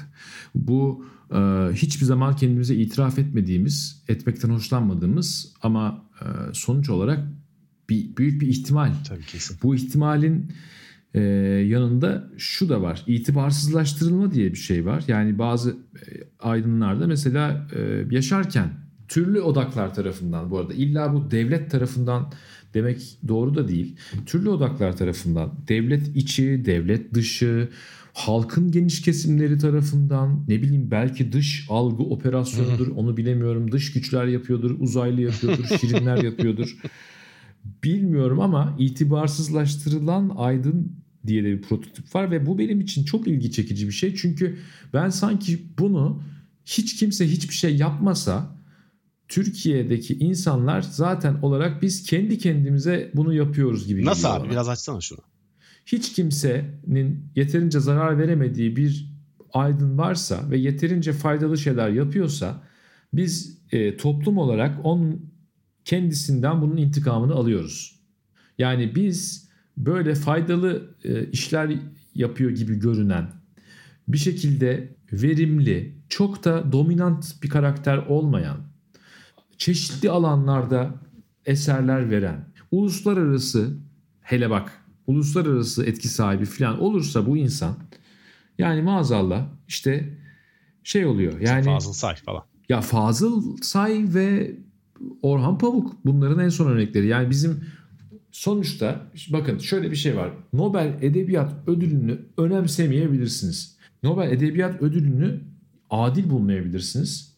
Ama e, Nobel Edebiyat Ödülü'nün mesela sana bir sorayım ben. Bu işten anlayabilecek olduğuna emin olduğum bir insan olarak Nobel Edebiyat Ödülü dünyada önemsiz bir şey diyebilir miyiz? Ee, yani birey olarak önemsemeyebilirsin ama dünyadaki edebiyat dünyasındaki, yayıncılık dünyasındaki etkisine bakarsan e, en önemli ödül. Hiç şüphe götürmez, bu tartışma götürmez. Ama en saygı Peki- duyulan ödül olmayabilir birileri tarafından ama önemden bahsediyorsak evet bir numaralı ödüldür. Hiç şüphe yok yani. E peki şimdi Türkiye'den bir edebiyatçının bu ödülü almış olması edebiyat çevrelerine soracak olursam sadece mutluluk kaynağı olabilir değil mi aslında? Öyle olmuyor baba. Yani o hatırlamıyor musun abi Orhan Pamuk e, Nobel Edebiyat Ödülünü aldığında ben havaya uçan bir toplum bekliyordum mutluluktan. E, ama işte gidip bir takım çiçek barlarda bir takım yazarlar toplandılar. İşte Orhan Pamuk'un ödülünü itibarsızlaştıracak bir takım açıklamalar yaptılar falan. Ü, neler neler döndü. Yani orada tabii Orhan Pamuk'un yaptığı BBC'ye verdiği röportajda yaptığı işte şu kadar Ermeni öldürüldü bu kadar bilmem ne yapıldı falan gibi açıklamalarda bir milliyetçi damar ona bir reaksiyon gösterdi. Ki yani Ya e, tabii, burada başka tabii. bir tartışmanın nesnesi oldu. E, ama bunun Nobel ödülüyle ilişkilendirildiği pozisyon tabii çok zayıf. Yani şu dendi çünkü. İşte Orhan Pamuk bunları dediği için Nobel'i aldı. Türkiye'yi kötülediği için Nobel'i aldı. Dolayısıyla hani almaz olaydı falan. Abi Orhan Pamuk'un yazdığı hiçbir şey mi okumadınız ya? Ya adam yani Türkiye'de roman tekniğine onun kadar hakim bir başka kişi belki yoktur. Yani daha iyi yazarlar var bence ama e, klasik roman tekniğini bu kadar iyi kullanan inanılmaz bir adam yani sonuçta. Dolayısıyla hani bir e, Nobel alabilecek bir yazar olmadığını kimse iddia edemez. Şimdi dolayısıyla orada adamın hani edebiyatçılığını çöpe atan bir takım tartışmalar oldu ve iğrençti gerçekten. Ya işte bak- İğrençti yani. Ya şunu anlat şunu anlatmaya çalışıyorum. Bu bile yani eğer senin elinde dünya çapında bütün dünyanın saydığı bir ödül var Hı hı. ve bu ödülü bile alsa senin içinden çıkan birisi Bunun sonucu haset mesela şeyden daha çok takdirden daha çok haset görüyorsa eğer o zaman ben diyorum ki burada biz ne söylersek söyleyelim hepsini devlete söylemiyoruz. Bunun altını bak, bak ne kadar kalın çizsek yeridir. Her geçen gün bunu daha çok söylemek istiyorum. Her yere yazmak istiyorum. Biz buralarda bir şeyler söylerken ederken şu kolaycılığa kaçamayız. Yani biz aslında çok iyiyiz de bu devlet var ya bu devlet. Evet. Ya değil. Sen bütün meslek erbapları toplanıp arandan başarılı olanları aşağı çekmeye çalışıyorsun. Sadece edebiyatta değil. Müzikte böyle. Yani mimaride böyle. Ne bileyim yayıncılıkta her yerde böyle. Yani evet biz devlete ve bir takım güçlere, e, güçlülere e, aydın düşmanlığı yapmak için çok kolay bir fırsat veriyoruz. İşte bütün köy enstitüleri meselesi de öyledir ya. Yani o yani uzun uzun girmeyelim şimdi zaten çok tarih anlattık. E, ama yani bütün köy enstitüleri mevzu e, hani bir şey tartışması vardı ön planda. İşte bu CHP Demokrat Parti atışması var. İşte bir taraf Cumhuriyet bir taraf işte başka bir kültürü savunuyor falan gibi böyle bir görüntü vitrin bu. İşte bir taraflı birileri diyor ki işte kız çocuklar erkeklerle beraber okutuluyor. İşte bunlar komünist yuvası efendim falan Hı hı. filan. Ama aslında köy enstitülerinin kapatılmasının sebebinin bunlarla alakası yok. Köy enstitülerinin kapatılmasının sebebi ağlar var. Ve köylerden yetişen çocuklar annelerine ve babalarına benzemiyor bu enstitülerden çıkan. Ve ağalık meselesini sorguluyorlar. Ve bu Türkiye'nin dört tarafındaki ağlar, bu 21 köyde kurulan köy enstitülerinin etrafındaki ağların hepsi baba bunlar e, biraz daha büyüsün bizi keserler diyor. Ve müthiş bir baskı oluşturuyorlar. Müthiş bir lobi faaliyeti yürütüyorlar. Ve oturup zaten sonra Marshall planı geliyor falan ama o daha 56'da. Yani bu köy enstitülerin kapatılmasının tartışılması 1946-47.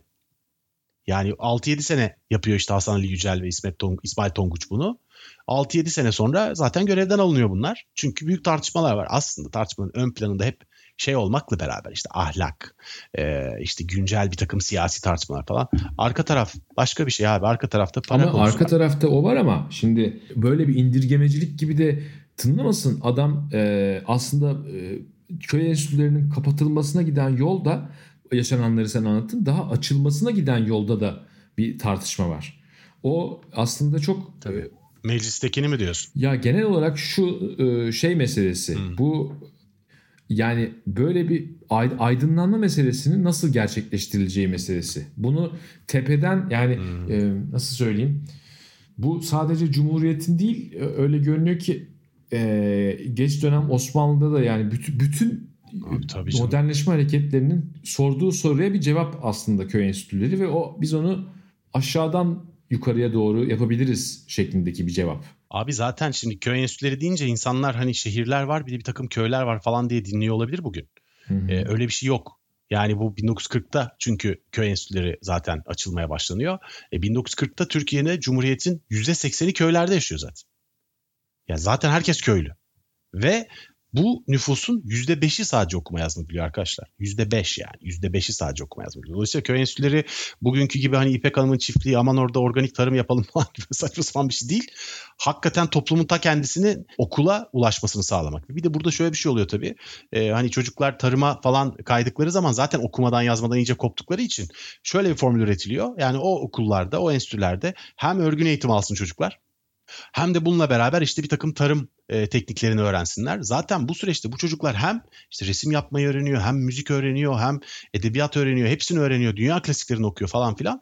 Bir anda Türkiye'de kısa bir süre içinde 6 senede işte bu yavaş yavaş köy enstitüleri e, deşif şey yapılana kadar işte bozulup işte öğretmen evine çevrilene kadar falan 15 bin tar, dönüm tarla e, alan e, tarıma elverişli hale getiriliyor bu çocuklar tarafından.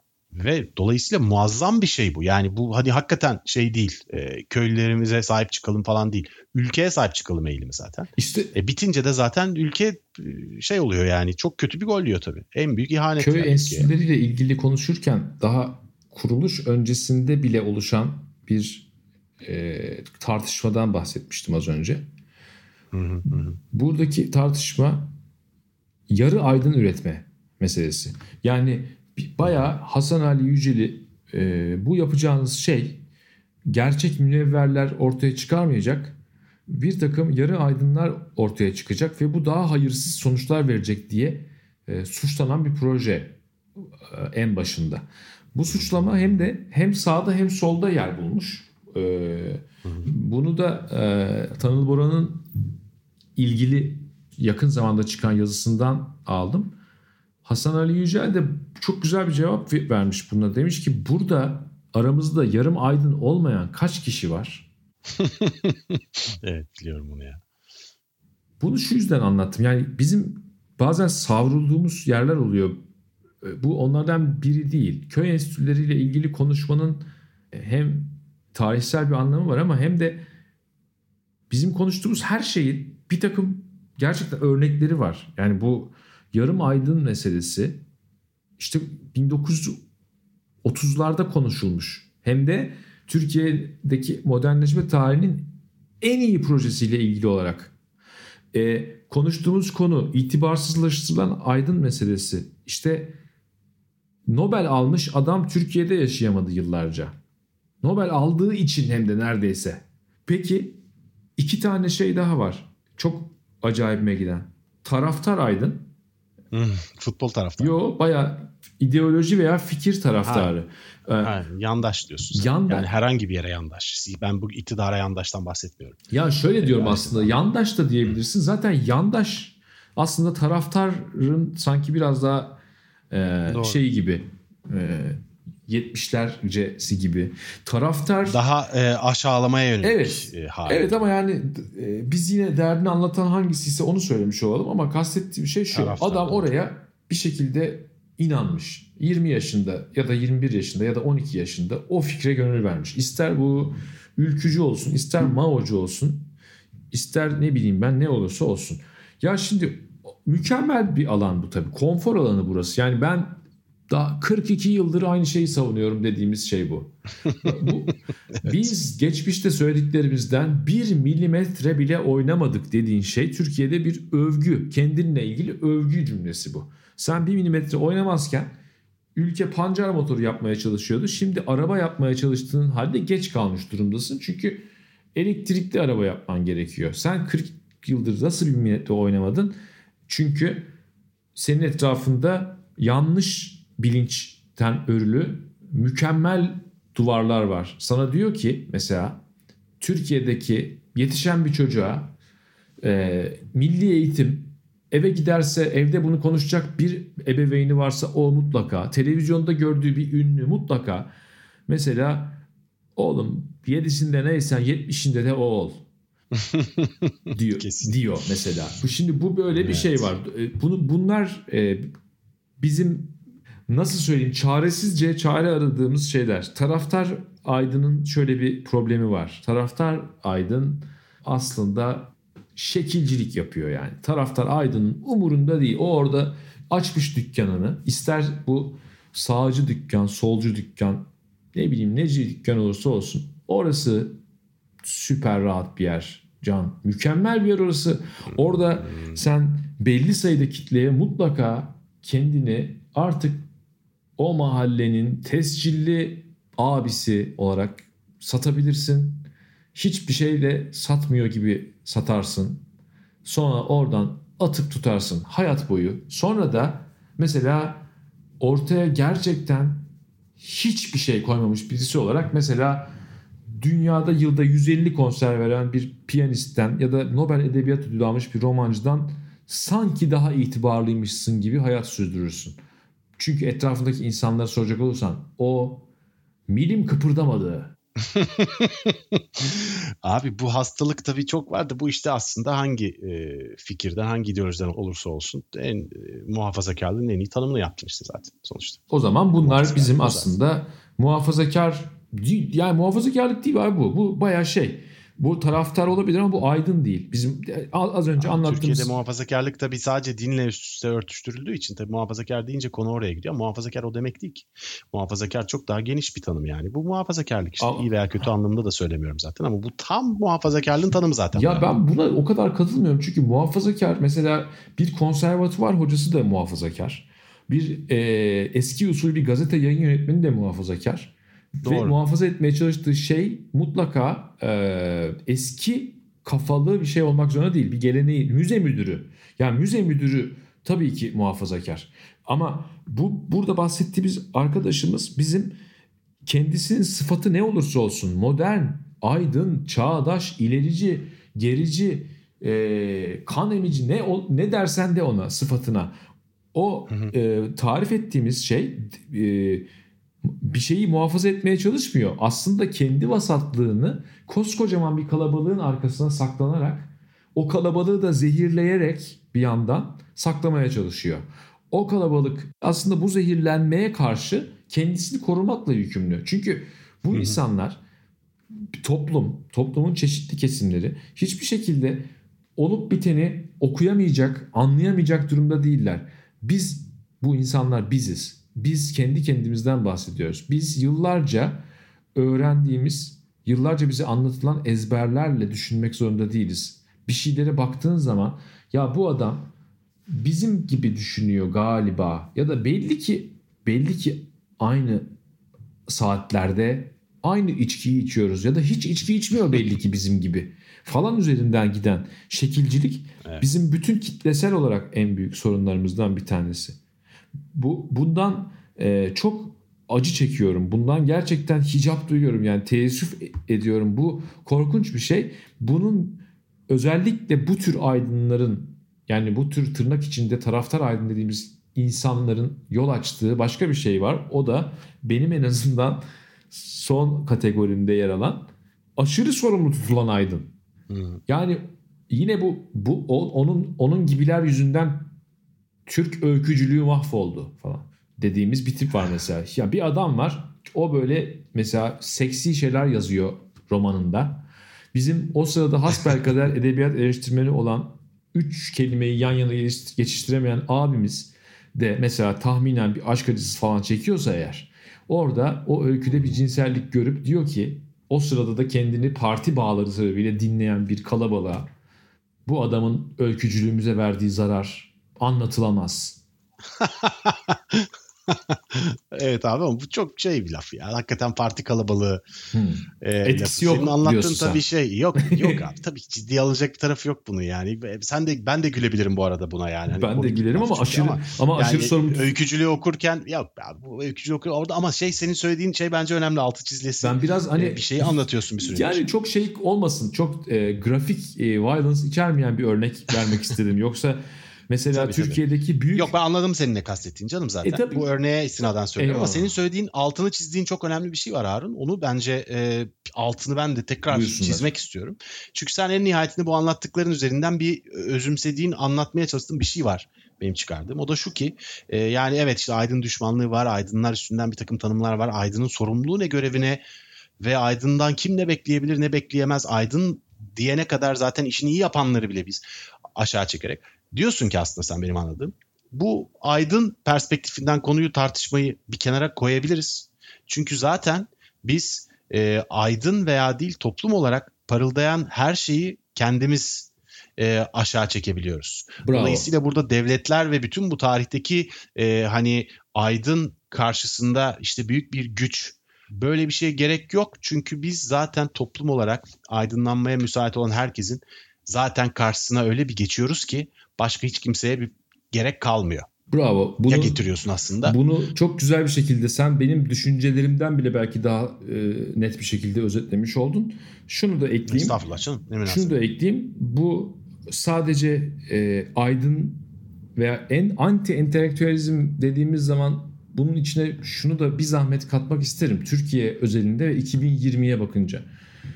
Hı hı. Herhangi bir şeyin uzmanı, herhangi bir meslek erbabı. Yani bir şekilde kendisi dışında bir şeylere yarayabilecek bir şeyler üzerine düşünen herkes. Diplomasi, ekonomi, tıp, deprem uzmanı. Bunlar, yani bunların hepsi bir e, nefret nesnesi halinde şu anda. E, bir şeyi iyi biliyormuş gibi görünmesine yol açan arkasında duran kitaplar bile insanları e, sinirlendiriyor insanların. Canlı yayında arkasına kitap koymuş. Belli ki gösterişçi birisi. Ya adamın hakikaten o raflardaki kitapları okuyor olabileceği, adamın evinde çalışma odasının zaten kütüphanede olabileceği gibi bir şey gitmiş de artık arkasında kitap var. Hı, gösterişçi. Bizim şimdi Evet, evet. aydın düşmanlığı zaten konuştuğumuz ve yaşaya geldiğimiz bir şey. Ama bir de bu nefret nesnesi olarak uzmanlık. Bütün bu kurumsuzlaştırma, anayasasızlaştırma buna beraber buna eşlik eden bir düşmanlık olarak meslek düşmanlığı bu aslında elitlere karşı bir düşmanlık. Yani elit Aslında bu seçkincilik şeyde illa hani tabii. nedir artık şunu da hani aydın nedir, elit nedir, entelektüel nedir? Hepsi işte bir şeydir. Bu adamların ve bu kadınların hepsine birden düşman olmayı e, nasıl açıklayabiliriz? E, birazcık yani şöyle açıklayabiliriz galiba. Vasatın egemenliğiyle açıklayabiliriz. Bir de şeyi söylemek lazım Harun az önce değindiğin konu sonuçta seçkincilik yani hani toplumda bir seçkinciliğe karşı çıkma Türkiye'de çok değişik tarihlerde işte bu seçkinler şu seçkinler diye gündeme geldi. Dünyanın birçok yerinde de geliyor ama sen nihayetinde toplum olarak bir konuda seçkinci olursun hep. Hı hı. Yani sen e, herhangi bir seçkinciliği diyelim ki mesela bugünün seçkinciliği e, işte şeyler işte çok zengin ve çok okumuş insanlar diyelim atıyorum. E, sen bu insanlara karşı çıkıp bu seçkinlere karşı savaş açarsan onun yerine başka bir seçkin koyuyorsun. E tabii mesela E, o kadar da eğitimli Dolayısıyla- olmayan inşaat bilen kasabalılar. Evet ya her toplumun kendi bir takım seçkincilikleri zaten vardır. Yani bu Amerika'da belki zenginlik işte Almanya'da atıyorum belki çalışkanlık çok özetliyorum ama vardır yani. Fransa'da belki işte kültürlü olmak veya Fransızcayı çok iyi kullanmak olabilir. Türkiye'de seçkinciliğin ne olduğu çok büyük bir tartışma konusu ama şey bu tartışma zaten biraz e, yanlış bir tartışma. Yani e, seçkinci onlar e, hepimiz bir şeyin seçkincisiyiz. Hepimiz toplumun üstüne bir değeri e, koymaya hazırız. O değerin ne olduğu kişiden kişiye değişmekle beraber. Dolayısıyla sen seçkincisin ben diye bir iddia zaten herhalde pek e, olamaz. E, ve Türkiye'de biz bunun acısını çok çektik ve e, işte bir takım seçkinler işte viskilerini yudumlayarak Türkiye'de neler olacağına karar veriyorlar falan dendi. Belki doğruydu bu bir bakıma. E, ama önemli olan e, eleştirdiğin insan ve eleştirdiğin durumdan ziyade onun yerine ne koymaya hazırlandın? E, yerine koyduğun şey daha kötü çıktı abi. Anlatabiliyor muyum? Dolayısıyla e, yani bu seçkincilik tartışmasına dair de e, doz bir dozaj ukalalığımı araya serpiştireyim dedim hazır konu gelmişken. Bu aslında seçkincilikle ilgili görünen şey seçkincilikle ilgili değil. Ben de senin söylediğinden onu anlıyorum. Aslında bu bir alan açmak için sanki burada yapılan şey seçkincilik karşıtlığıymış gibi, anti elitizm gibi gösterilen bir e, o başka bir, bir, bir tavır bu.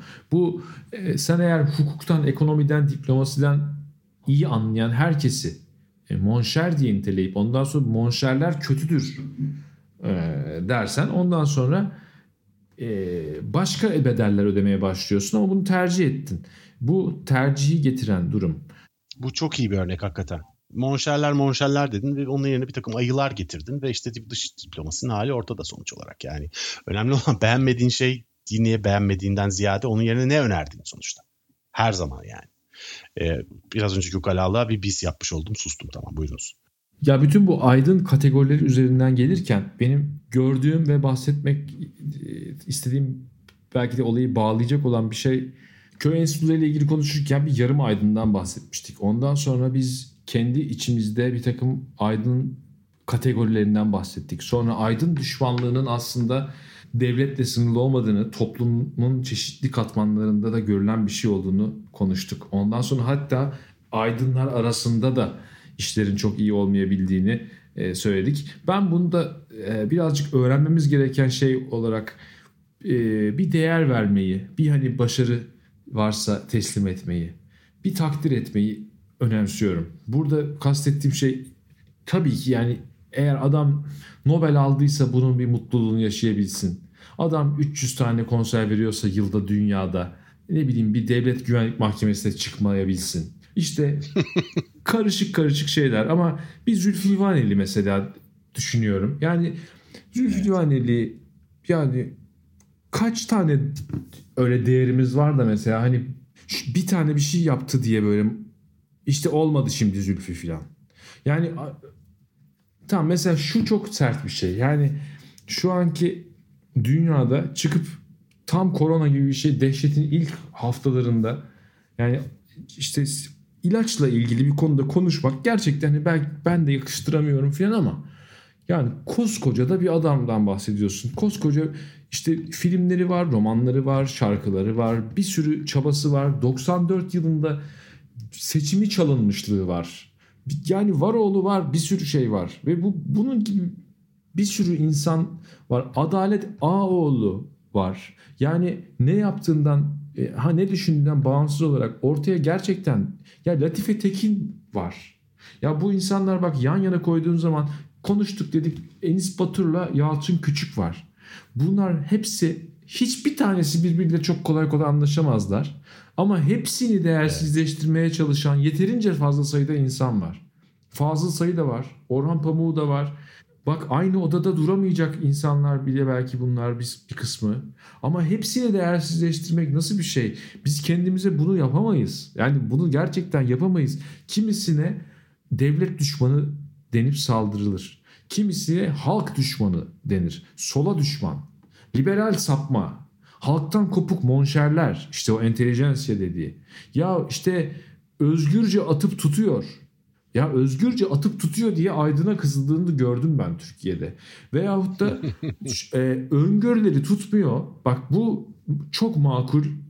Bilmesi gereken bazı şeyleri bilmiyor. Nispeten makul. Ama bak şu var. Her şeyi bilmiyor kardeşim. Öyle aydın mı olur? Her şeyi bilmediği için öyle bir aydın olmaz. Yanlış yapan aydına yönelik tepki. Ya bu makul de tepki. Ya düşmanlık makul değil.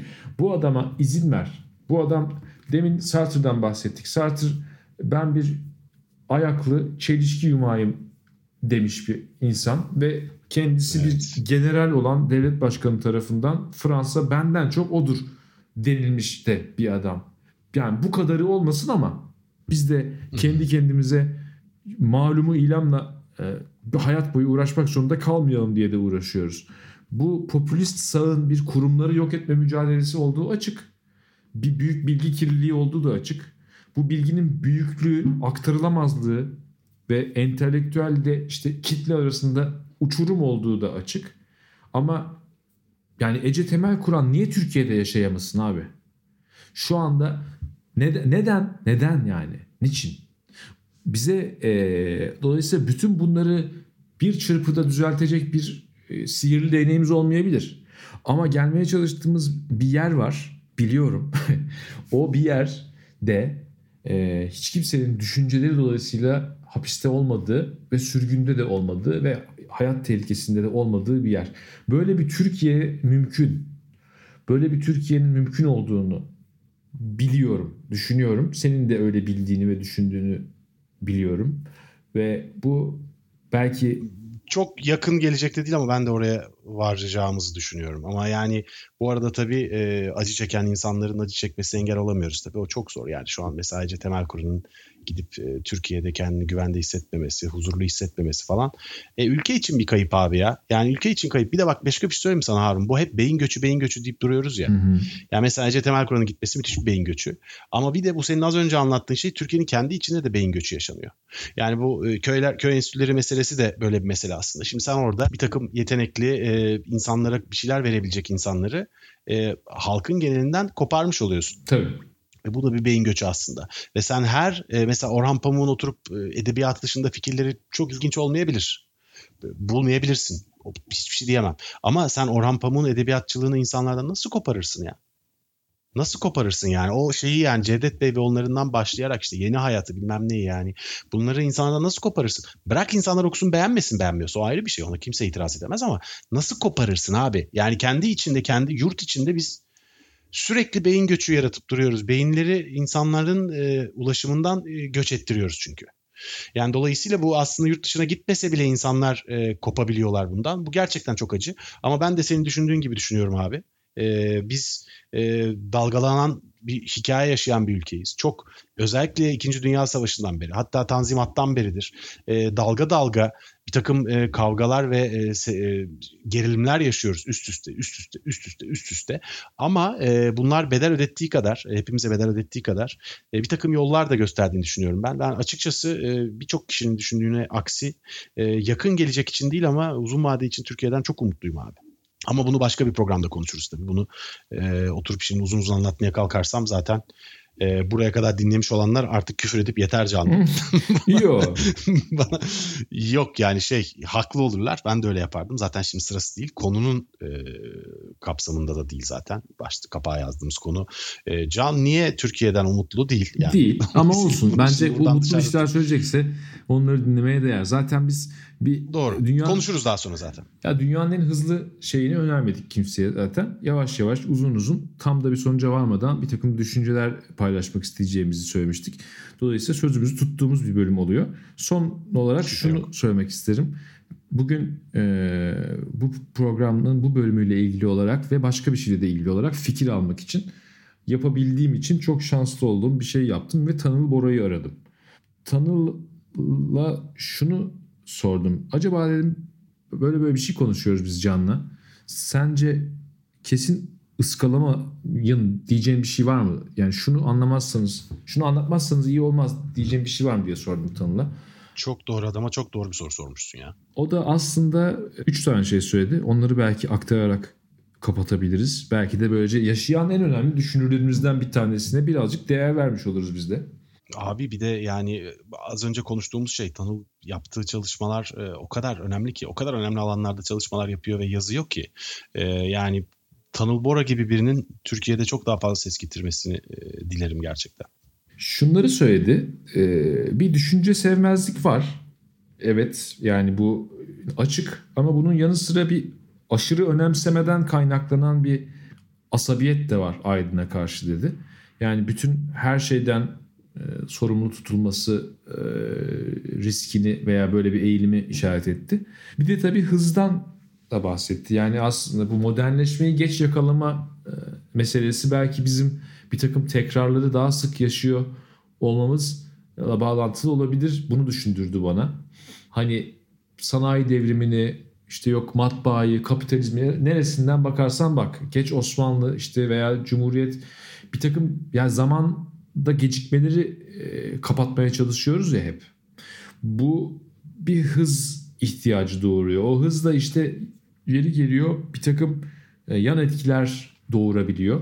Benim bulabildiğim en iyimser okuma e, Türkiye'deki görünür işte aydın düşmanlığının ya da anti entelektüelizmin önemli sebeplerinden bir tanesinin bu belki de aşırı hız yapma durumunda kalan bir toplum olmamız. Toplumun bir kısmının e, pekala dünya standartlarında işte e, bir takım şeylere erişim olup onları talep edebilmesi ama bir kısmının da belki buna gösterdiği direnç dolayısıyla ortaya çıkan bir yanı da var bunun. Ama her halükarda en azından şu söyleyerek bitirmek güzel olur.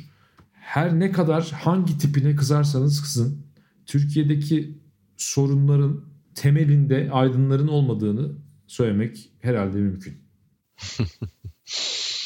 Elbette. Abi e, çok daha uzun konuşulabilecek bir konu ama yeterince uzun konuştuk. Yani burada e, senin anlattığın birçok konuda da söylemek istediğim bir sürü şey var aslında ama e, bir podcast'te bu kadar sığdırabiliriz. Çok e, şey bir program oldu benim için. Keyifli bir program oldu çünkü e, bütün dünya ile Türkiye arasında bağlantılar e, olduğunun üstünden geçmek bana hep büyük bir haz veriyor. Biraz göz açıcı oluyor benim için. Çalışmak da bunun için okumak da ayrıca keyifliydi. E, öyleyse e, açılışı sen yaptın, kapanışı ben yapayım. Tabii. Harun bu program için sana da teşekkür ederim. Size de e, sevgili dinleyiciler bu program için teşekkürler. E, Sokrates Stüdyo'da anormal şartlar altındanın Aydın Düşmanlığı bölümünün sonuna geldik. Bir dahaki bölümde görüşmek üzere. Hoşçakalın. Hoşçakalın.